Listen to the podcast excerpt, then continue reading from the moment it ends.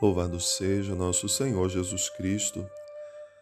Irmãos e irmãs, hoje sexta-feira da 16 semana do tempo comum. No evangelho de hoje, Jesus apresenta a explicação da parábola do semeador, que ouvimos há alguns dias. Jesus falava aos seus discípulos aquilo que ele havia falado anteriormente à multidão falando dos diversos terrenos e dizendo que a semente é a palavra de Deus. Essa palavra que precisa encontrar a terra fértil, a terra boa, para que ela possa então produzir os seus frutos. O salmista nos faz rezar aquilo que Pedro também vai dizer a Jesus mais tarde: Senhor, tu tens palavras de vida eterna.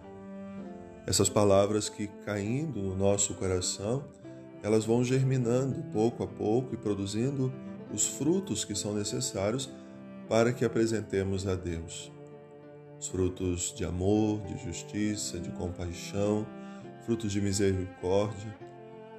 Aquilo que o Senhor viveu no seu ministério, em toda a sua vida e que nós, a exemplo dele, somos chamados também a viver.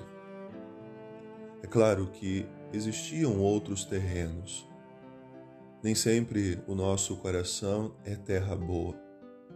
Às vezes estamos preocupados com tantas realidades ou nos dividimos pensando em outras situações, colocando no lugar de Deus outros deuses, deuses com D minúsculo, o que às vezes se torna Senhor da nossa vida. Primeira leitura de hoje falando da história do povo de Deus e como que Deus percebia aquele povo que se perdia em buscas que não era uma busca por ele. Procuravam outros deuses, como dizia, Começaram a construir outros deuses com suas próprias mãos, criavam imagens para que fossem cultuadas e ali tivesse então um sinal de algo sagrado. E Deus hoje vai proibir severamente o uso das imagens.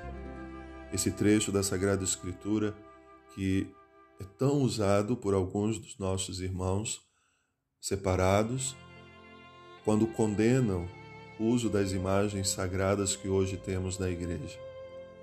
O mesmo Deus que naquele momento disse: Não construam para vocês imagens, vai dizer também para Moisés, quando o povo sofria diante das picadas das serpentes, construa uma serpente de bronze, coloque sobre uma haste.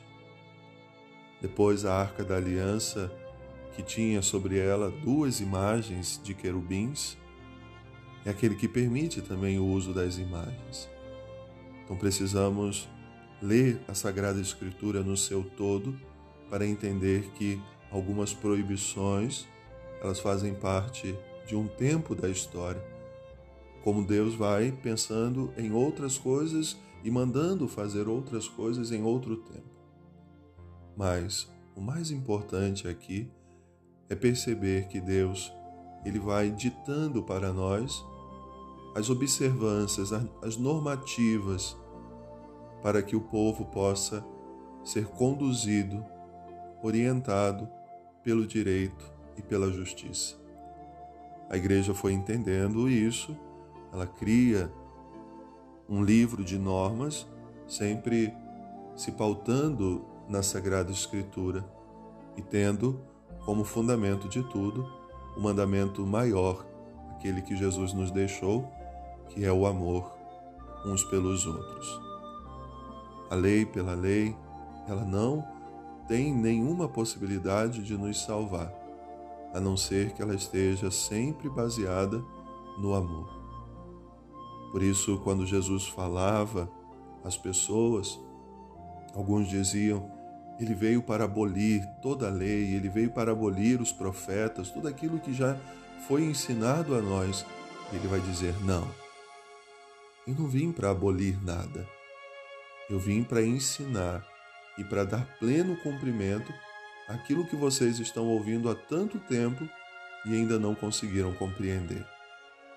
Por isso ele diz: nem todo terreno é uma terra boa. Nem todos são capazes de compreender o que ele quer ensinar.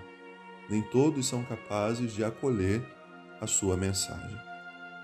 Peçamos a graça de hoje, nosso coração ser um solo fértil, uma terra boa, para acolher essa palavra de Deus, colocar Deus no seu devido lugar, como centro da nossa vida, acolher aquilo que a igreja orienta como norma, como direito.